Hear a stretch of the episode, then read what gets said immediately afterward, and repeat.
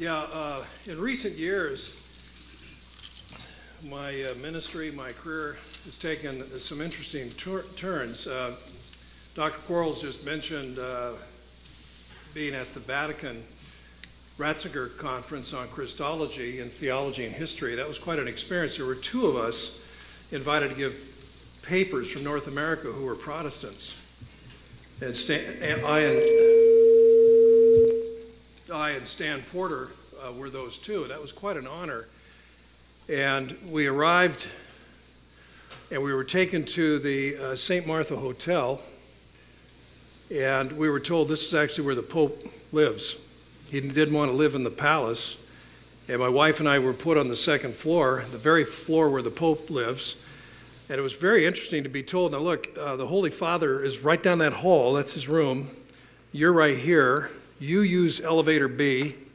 At that end, he uses elevator A. So don't use his elevator, and whatever you do, don't go down the hall and bang on his door. I said, okay, because, you know, I'm a Protestant. They didn't know what to expect. and I said, okay, we won't. And, uh, well, you're going to stay for dinner tonight? And I was thinking of getting out of the Vatican City into the, into the city of Rome proper, but I was tired, jet lag, and everything. I said, no, we'll go ahead and have supper here. Well, then be downstairs in the dining hall at six. So we went down in the dining hall at six, and in walks the Pope. I just thought, I'm having dinner with the Pope. That was amazing. And I start getting up out of my chair, and he smiles at me. No, I just stay seated. He walks by, and he's wearing Nike runners, not those little red slippers. I, this guy is different. And uh, had breakfast with him six mornings in a row two lunches, two dinners, but who's counting? But what an experience to be there, well received, and it was great wandering around the city to see how the uh, clergy uh, were so loved and respected. I thought, what do you know? That's, that's good to see. And some of you will know Bernardo Estrada. He's a New Testament scholar. He's a member of Society New Testament Studies. He was often with us wandering about in the city and warmly embraced by people, a good reputation, and I was happy to see that because we tend to hear in the news the negative stuff. And it was just good to see that actually there is another side to it. Yes, we want to talk about uh, how long uh, late antique literary manuscripts, and of course that includes scripture, which is really what we're after, were in use. This is some new information, some new thinking in recent years that we need to take into account. We have created a documentary, and I want you to know about that. It's in uh, theaters April 24. Uh, 741 theaters throughout the United States, and a bunch of them right here in North Carolina. Encourage people in your churches to go, including seekers, people who have been influenced negatively by Bart Ehrman and other skeptics say, oh, you know, who can trust the manuscripts? They've been changed. And so we've gone to the major cities where the oldest manuscripts are kept. We've interviewed curators, text critics, papyrologists, and others for their expert opinion, and you'll see that uh, it's not at all the way Professor Ehrman in his Misquoting Jesus book presented it some years ago. Anyway, this is designed to help clergy and lay people, but also scholars too, who don't, don't have expertise in the field, to understand this very important topic better. Fragments of truth about the fragments, the oldest fragments of the Greek New Testament, where they are, how good they are, what they tell us, and how we should understand the text of the New Testament. So please promote that. Uh, I think it's uh, Fathom is a ticket site, but I think you can just show up. I doubt if you know it'll be like a sellout, but get as many people as you can to go. April 24th. Stratigraphy and longevity. This is the focus for my talk with you today. Careful stratigraphy, and you know what that means in archaeology. Basically, like a layered cake, go down deeper, it's older. Obviously, there are some changes sometimes. The ground can be sloped, landslides, things can get mixed up. But typically, the newer is on top. You go down deeper, it gets older. And if we're careful with our stratigraphy when we unearth manuscripts in trash heaps like at Oxyrhynchus, we can learn some interesting things about longevity, how long manuscripts were in use. When I was uh, in seminary, a number of years ago, well, it was the previous century, but anyway, a number of years ago, I asked my New Testament prof in a, in a class, probably a lot like some of your courses right here. It was an advanced exegesis course, and I said, Professor so and so, how long do you think the autographs were in use? Oh, he said, that's an interesting question. well, I don't know, uh, 10, 20 years. And at the time, I thought that was a very reasonable reply. I thought, okay, sure. I've got some paperback books at uh, home, and they last 10 years, and they fall apart. Well, if he had put a zero on the end of the number, he'd have been much closer to the truth. But we just didn't know then, as you, as you will find out. Manuscripts recovered in situations where stratigraphy is possible. A lot of times it isn't. There is no stratigraphy at all. If we simply find a manuscript that's pasted together as cartonnage, paper mache, and it's part of a mummy bodice or mask or something like that, there's no stratigraphy there. But when you find it where stratigraphy is possible, like the rubbish heaps of Oxyrhynchus, those manuscripts can be relatively dated and in some cases absolutely dated. Manuscripts recovered along with proper stratigraphy can answer the question how long were manuscripts in use before being discarded? This is a very important question because it goes to this whole issue of well, if we have copies of copies of copies of copies and we have mistakes introduced every time a manuscript is copied, and no one can dispute that, it's a fact copy of copy of copies. By the time we get to the fourth century manuscripts that we have, and you know what I'm referring to Codex Vaticanus, Codex Sinaiticus, where you have virtually the entire New Testament, if not the Old Greek Old Testament as well. By the time you get there, by the time you get to Bezae, which dates to about 400, by the time you get on into the 5th century Alexandrinus and others, by that time, we have so many copies of copies of copies of copies, so many generations. Who knows how badly altered and changed the text has, has uh, become because of mistakes. And if you have deliberate, theologically motivated alterations to improve what Bart Ehrman calls the orthodox corruption of Scripture, then do we really know when you open up your Nestle Aland or United Bible Society Greek New Testament, you flip it open and turn to Romans, is that really the text that Paul dictated to Tertius the scribe? When you flip to Matthew, is that really the text that represents what Matthew the evangelist wrote down in the first century? Or have we something else now? See, that's the issue. But if it turns out the autographs and first copies were in circulation a long, long time, that changes the equation. Because somebody writing a copy of Scripture at the end of the second century, beginning of the third, does he have in front of him the autograph? Is that possible? Or a first century copy of an autograph, and it's on his table when he makes a new copy. The longer a text circulates and continues to be studied, copied, repaired, re inked, corrected, etc., the greater its influence on the text of the writing in question. If a first century copy or the autograph itself circulates all the way until the year uh, 205 or something, it has been copied many times. And so you could have a first generation copy made in the year 200 and not just in the year 75. See, that's the point. And a whole bunch of copies in the middle. Greater longevity could bridge the time of the autographs of the first century to the time of the earliest extant witnesses, such as P45, if we're talking about the Gospels. Dates somewhere between 220 and 240, big chunks of Matthew, Mark, Luke, John, and Acts. When that was copied, were autographs or first century copies still circulating? Greater longevity means, in some cases, fewer generations stand between autographs and extant manuscripts. So the old telephone game analogy begins to fall apart. Determining the age and longevity of manuscripts would aid in the study of all literatures of antiquity, from classical texts to biblical texts and other related texts such as Philo, Josephus, etc. The age and longevity of our earliest biblical manuscripts could impact textual criticism in a major way. So let's consider the relevance and the evidence of Oxyrhynchus. Grenfell and Hunt, of course, they're legendary. But what I encourage you to do uh, is to read the reports. And uh, in a recent book about Oxyrhynchus, I, most, most, if not all, of their reports have been reprinted in a very handy way. You don't have to find a lot of these things that date to the end of the 19th century.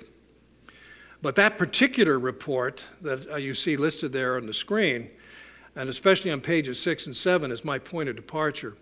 Grenfell and Hunt discussed finding a basket, quite literally a basket, a wicker basket, still intact, containing several book rolls, about 20, dating perhaps to the second century, judging by the hand. But where did they find it? Well, they, on this occasion, they happened to be paying close attention to the uh, stratigraphy, and the layer in which they found it was judged to be either 4th or 5th century AD. So think about that for a moment. Um, second century scrolls found in a fourth or fifth century layer of ground. That means these scrolls were in use till discarded two to three hundred years. That's significant. And of course, we're not talking about um, archives, we're not talking about business papers, we're talking about literature here. Now, of course, literature is always notorious because literature is rarely dated. Archival materials, documents, what's called documentary papyri, they often are dated because they're personal letters, they're business papers, they're contracts, they're government papers, things like that. They almost always have, you know, the third year of Emperor somebody. They have dates, but literature almost never does. And so we, we rely on paleography, that is dating according to the style of handwriting. Anyway, there are uh, Grenfell and Hunt, and they began their excavations at Oxyrhynchus in uh, the late 1890s, 96, 97. That's where they were. These are some old black and white photos. Now, you can see this trench. The man in the center, two men in the center, are standing in a trench. They're digging down into the trench. That's what gives us the possibility of stratigraphy. But uh, uh, Grenfell and Hunt often were supervising 100 diggers at once, digging in a bunch of places. It was very hard to maintain that. And these, these uh, bulks, as we would call them in archaeology, as they get higher and higher, they just collapse. And the diggers didn't care. They were just recovering. They were paid on papyri. They recovered and put in their own baskets. By the way, there was destruction, there was looting. Uh, they discovered that uh, these goofy Europeans would be willing to pay money, bakshish, for this worthless, old, rotting brown paper. And so they would steal it, smuggle it out, sell it on the antiquities market. And so a lot of unprovenance papyri that began to circulate in the early 20th century likely came from Oxyrhynchus. Again, you can see the trench. You can see them gathering up uh, fragments of papyrus, placing the ba- baskets. Uh, we have several hundred thousand uh, pages, it's estimated, about half a million pages of papyrus from Oxyrhynchus alone. Only about 10% of it's published. See, so that's why from time to time you hear a big surprise about something that's published in the Oxyrhynchus series, and that's why. We'll, we'll be hearing surprises for years and years and years to come. So the stratigraphy, unfortunately, was for the most part weak, if there was any at all. It tended to be sporadic and imprecise. Mounds were identified, though sometimes vaguely, Workers recovered materials and placed them in baskets. Papyrus was stolen and ended up on the antiquities market, and supervision of the work was often less than ideal, such as sometimes Grenfell or uh, Hunt alone supervising as many as 100 workers. You can imagine what that was like. I'm not criticizing them for that. We, I don't think it's fair to take our archaeological uh, techniques and expectations and apply them to 125 years ago and then criticize them for not doing what we do today. But uh, a lot of these mounds cannot even be identified. I mean, think of how it's done now. I've been working uh, mostly in recent years at Mount Zion. Uh, Shimon Gibson is the uh, lead archaeologist there, and we do GPS coordinates. So uh, where some, something is found, we know within like a foot, give or take a foot, where it was found. We do elevations, we know exactly the level. You know, that, that's just standard. That's why they only dig four, five, six weeks each year and then spend the rest of the year cataloging and assessing what's been unearthed. Thousands of fragments of pottery, pieces of glass, maybe a hundred coins, other objects that are found, and this goes on year after year. And finally, they have to just stop and then write up everything that's been found. And that's the way it is at our dig, and that's the way it is at all the other digs. Well, Grenfell and Hunt were not there to do archaeology, they were there to recover manuscripts. And so the uh, stratigraphy was just an afterthought, and that's part of the problem. On the problem of imprecise stratigraphy and almost complete lack of what would pass today as archaeology and the recovery of papyri of Oxyrhynchus, you can see some essays uh, particularly that first one in Roger Bagnall's Oxford Handbook of Papyrology. And you can get, read up on that and see what I'm talking about. Nevertheless, as poor as the archaeology and stratigraphy were, we have acquired significant information about the longevity of manuscripts. So it's an exciting new area of study just in the last few years. It got underway by uh, George uh, Houston, who's at the University of North Carolina, Chapel Hill. He's now retired, uh, classed this in a publication that came out in 2009. I became aware of it, began corresponding with him. He's published more since then, and I've entered the fray as well. Anyway, there is important evidence about longevity of ancient literary manuscripts, including biblical literature. And so we have, uh, there's new consideration of old evidence, such as the archives, and comments made by ancient authors you'll find intriguing because they used to be dismissed. It's like, well, they can't, that can't be right. He doesn't know what he's talking about, that kind of stuff. Now we look at it and say, I think they did know what they were talking about. And the whole idea of libraries, finding an entire library intact, up to a thousand uh, uh, literary documents or 2,000 uh, documents or something like that. Now, the archives are interesting. They're not that much to the point, but it's worth mentioning in passing. The archive of the family of Philoserapis spans some 135 years. Now, that's a long archive. Most archives don't exceed a century. The well known Zenon archive, numbering some 2,000 documents, and it's an archive, so we're not talking literature, we're talking business papers. Anyway, ranges in date from as early as 261 to 229 BC. The archive of Phasaelis, a seller of oil, that archive ranges in date from about 233 to 223, so that's just 10, 11 years. The temple archive of Socombresis in the Fayum, whose uh, his uh, papers span some 80 years. That's a little on the long side. The archive of Hieronius, uh, sorry, Heroninus numbers about 450 documents that range from 253 to 306. So that gives you an idea of typical Greco Roman uh, archives in our period of time, reaching back perhaps to post Alexander the Great on into the first century. From the Judean desert, we also have the Babatha archive comprising 30 five legal documents 26 Greek, six Nabateans, three in Aramaic, ranging in date from 93 or 4 uh, AD to 132 uh, AD.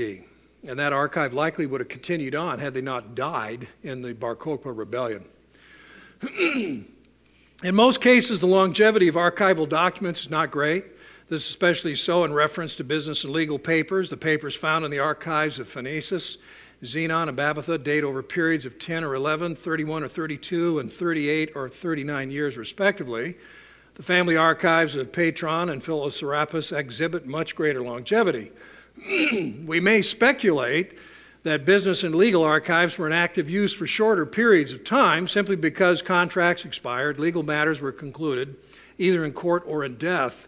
Family archives may have remained in use for much longer periods of time because sentimental value was attached to the documents.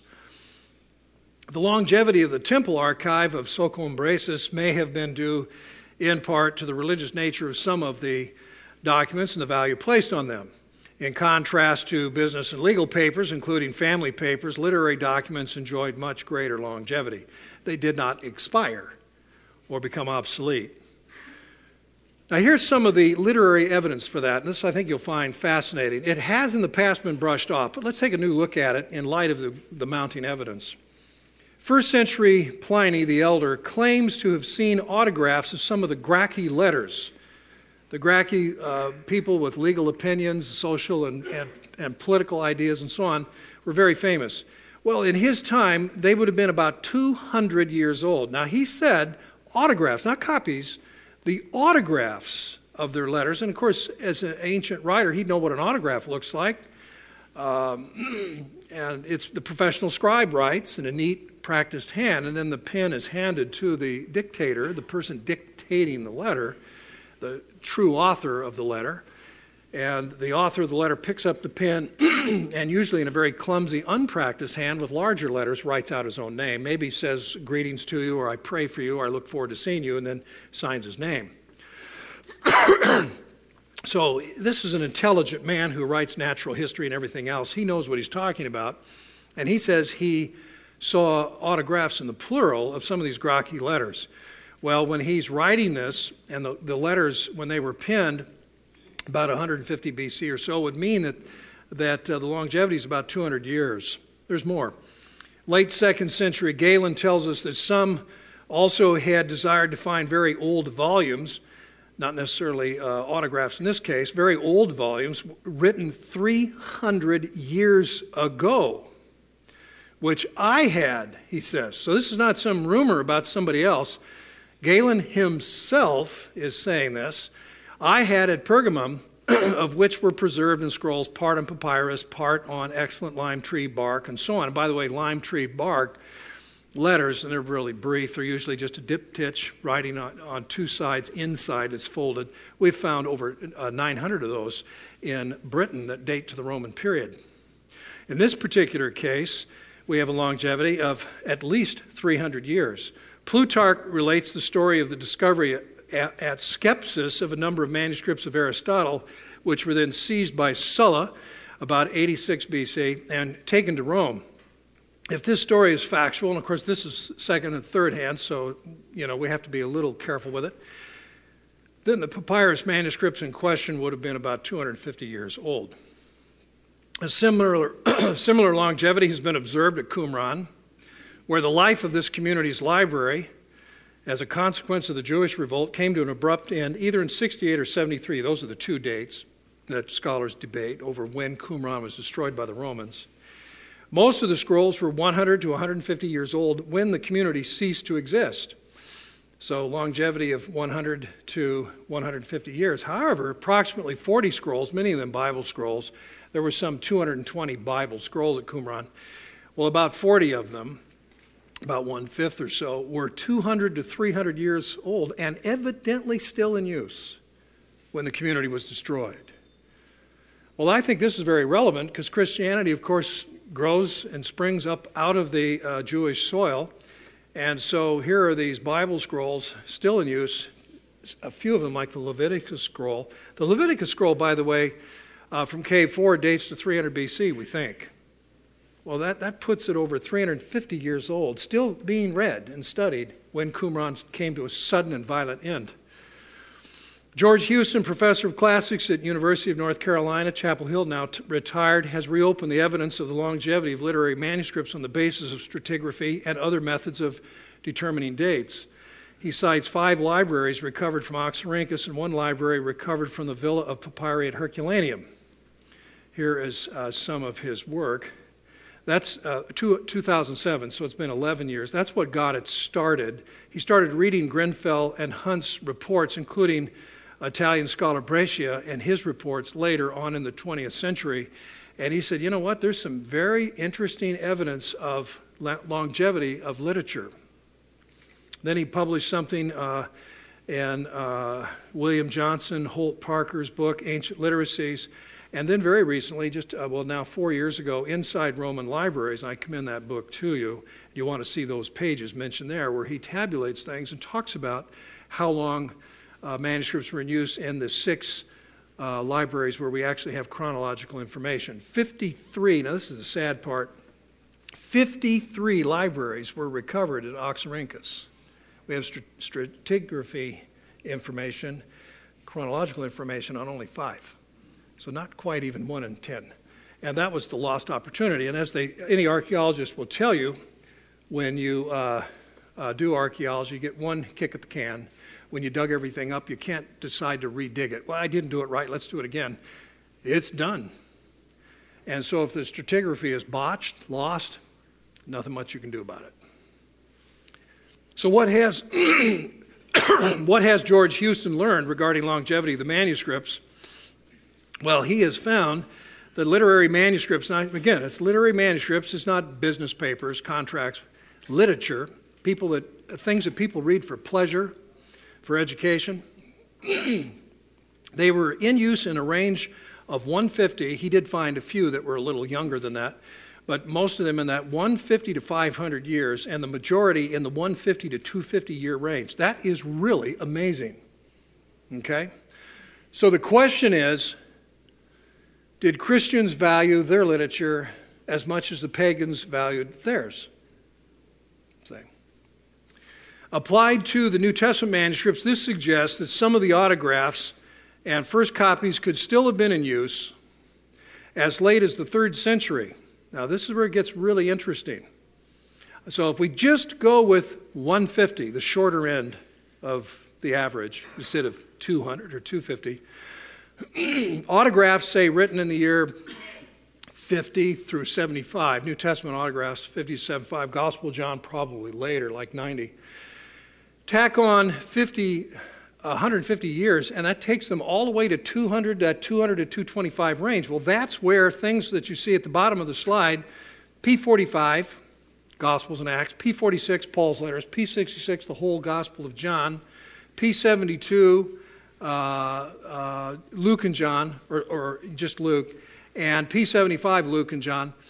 Most of these, I know P75 recently by Brent Nongbri has been challenged, but most of these, everybody would agree, are in that 200 to 250 range. And there's a possibility that when these were written, the autographs are still circulating and still being copied. And so, whoever wrote these uh, manuscripts, these copies of Scripture, they're not necessarily using a 10th generation or 15th generation or 20th generation removed from the originals, but could be, I'm not claiming that any of them had an autograph in front of him, but could be using uh, copies, uh, two copies, one copy, two, maybe three, comparing them, who knows, that uh, are only second, third generation and not 15 or 20 generations. Now, do we actually have direct evidence for the great longevity of the autographs. Actually, we do. Tertullian, writing about the year 190, talks about autographs still available in several cities. Peter, Bishop of Alexandria, who died in 311 some years earlier, in a homily, Easter homily, stated the autograph copy itself of the evangelist John, which up to this day has by divine grace been preserved in the most holy church of Ephesus and is there adored by the faithful. If we date John to uh, 90 and we date the homily to 290 or 290s, John's autograph is 200 years old. Now, my interpretation of this statement by Peter, the Bishop of Alexandria, is not it's divine grace that the book lasted so long, as though, wow, papyri normally falls apart. No, it hasn't been confiscated and destroyed by enemies of the church. I think that's his point. That's the divine grace. It, the text has been protected by, by human destructive efforts, not, wow, against all odds, somehow this thing is still legible. That's not his point. Now, let me, uh, in some detail, look at Tertullian. Tertullian is writing uh, something called Prescription Against Heresies. It's chapter 36. First two verses, he says this Come now, you who would indulge a better curiosity. If you would apply it to the business of your salvation, run over the apostolic churches in which the very thrones of the apostles are still preeminent in their places, in which their own authentic writings, do a little Latin study here, ipsi authenticae literarum, are read, uttering the voice and representing the face of each of them severally. Now, this is the translation by uh, uh, Peter Holmes in 1880, by the way, and it's in the Ante Nicene Fathers. Now, notice this how he translates or does not translate, really. He says authentic writings. Well, authentic is nothing more than an English transliteration of authenticae. So, what does that authentic mean? We'll see that in a minute.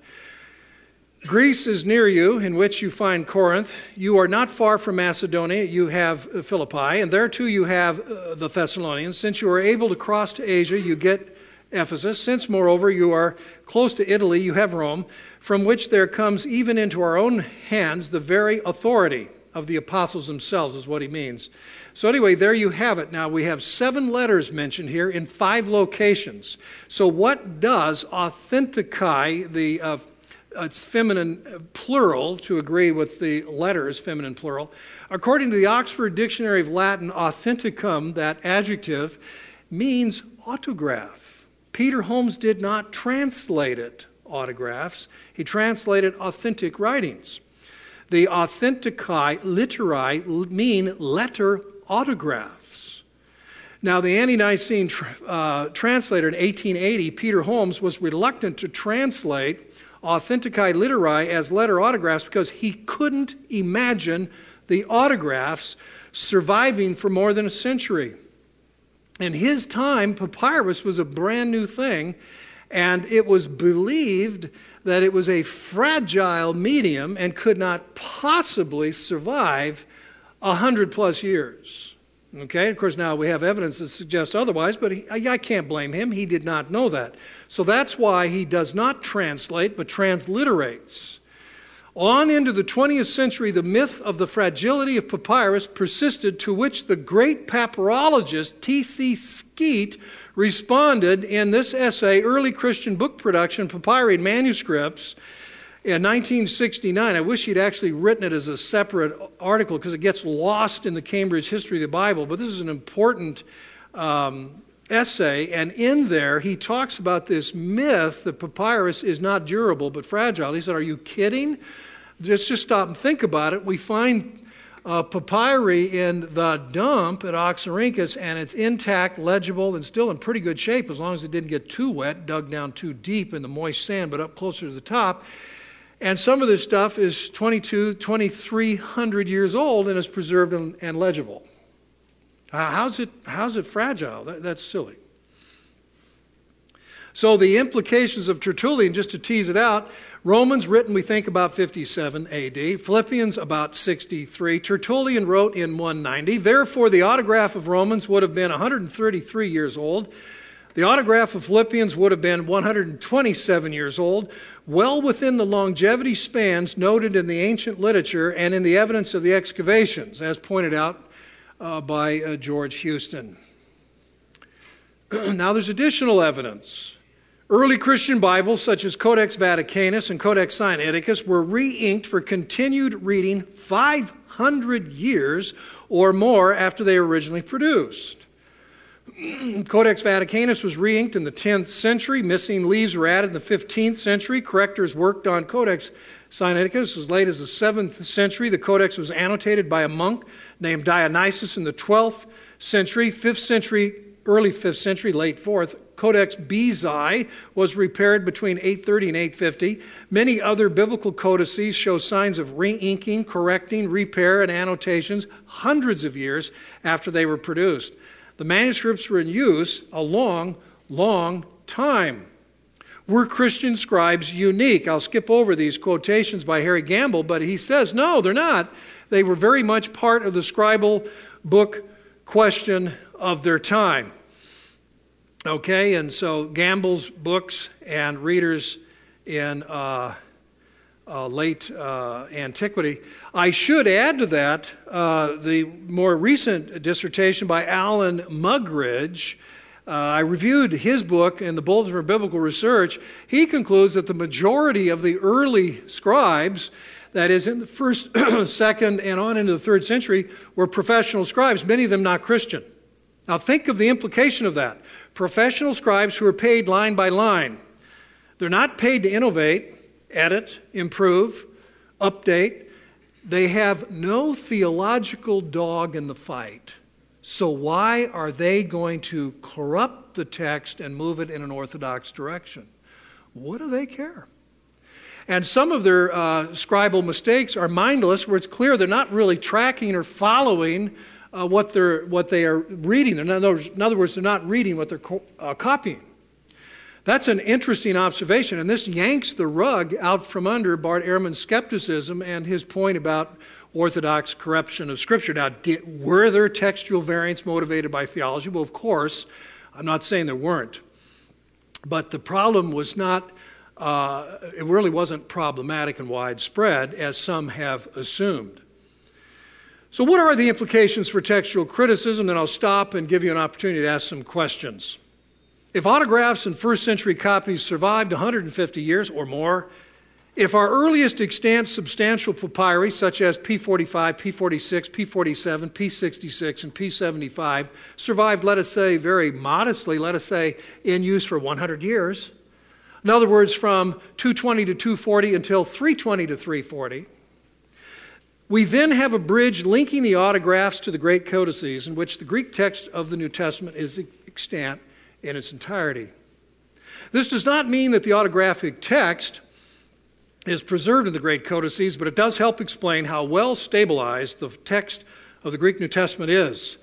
In contrast, for example, to the second through fourth century Gnostic books, there are thousands of variants, but the vast majority are quite minor and, and have no bearing on anything.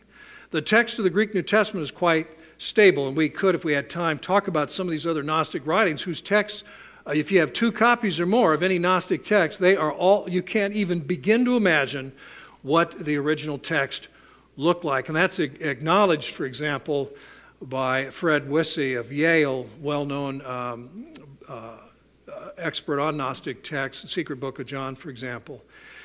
So, one of the reasons for the stability of the text of the New Testament manuscripts, I believe, was the great longevity and how they were treated as precious. Great longevity the autographs and first copies.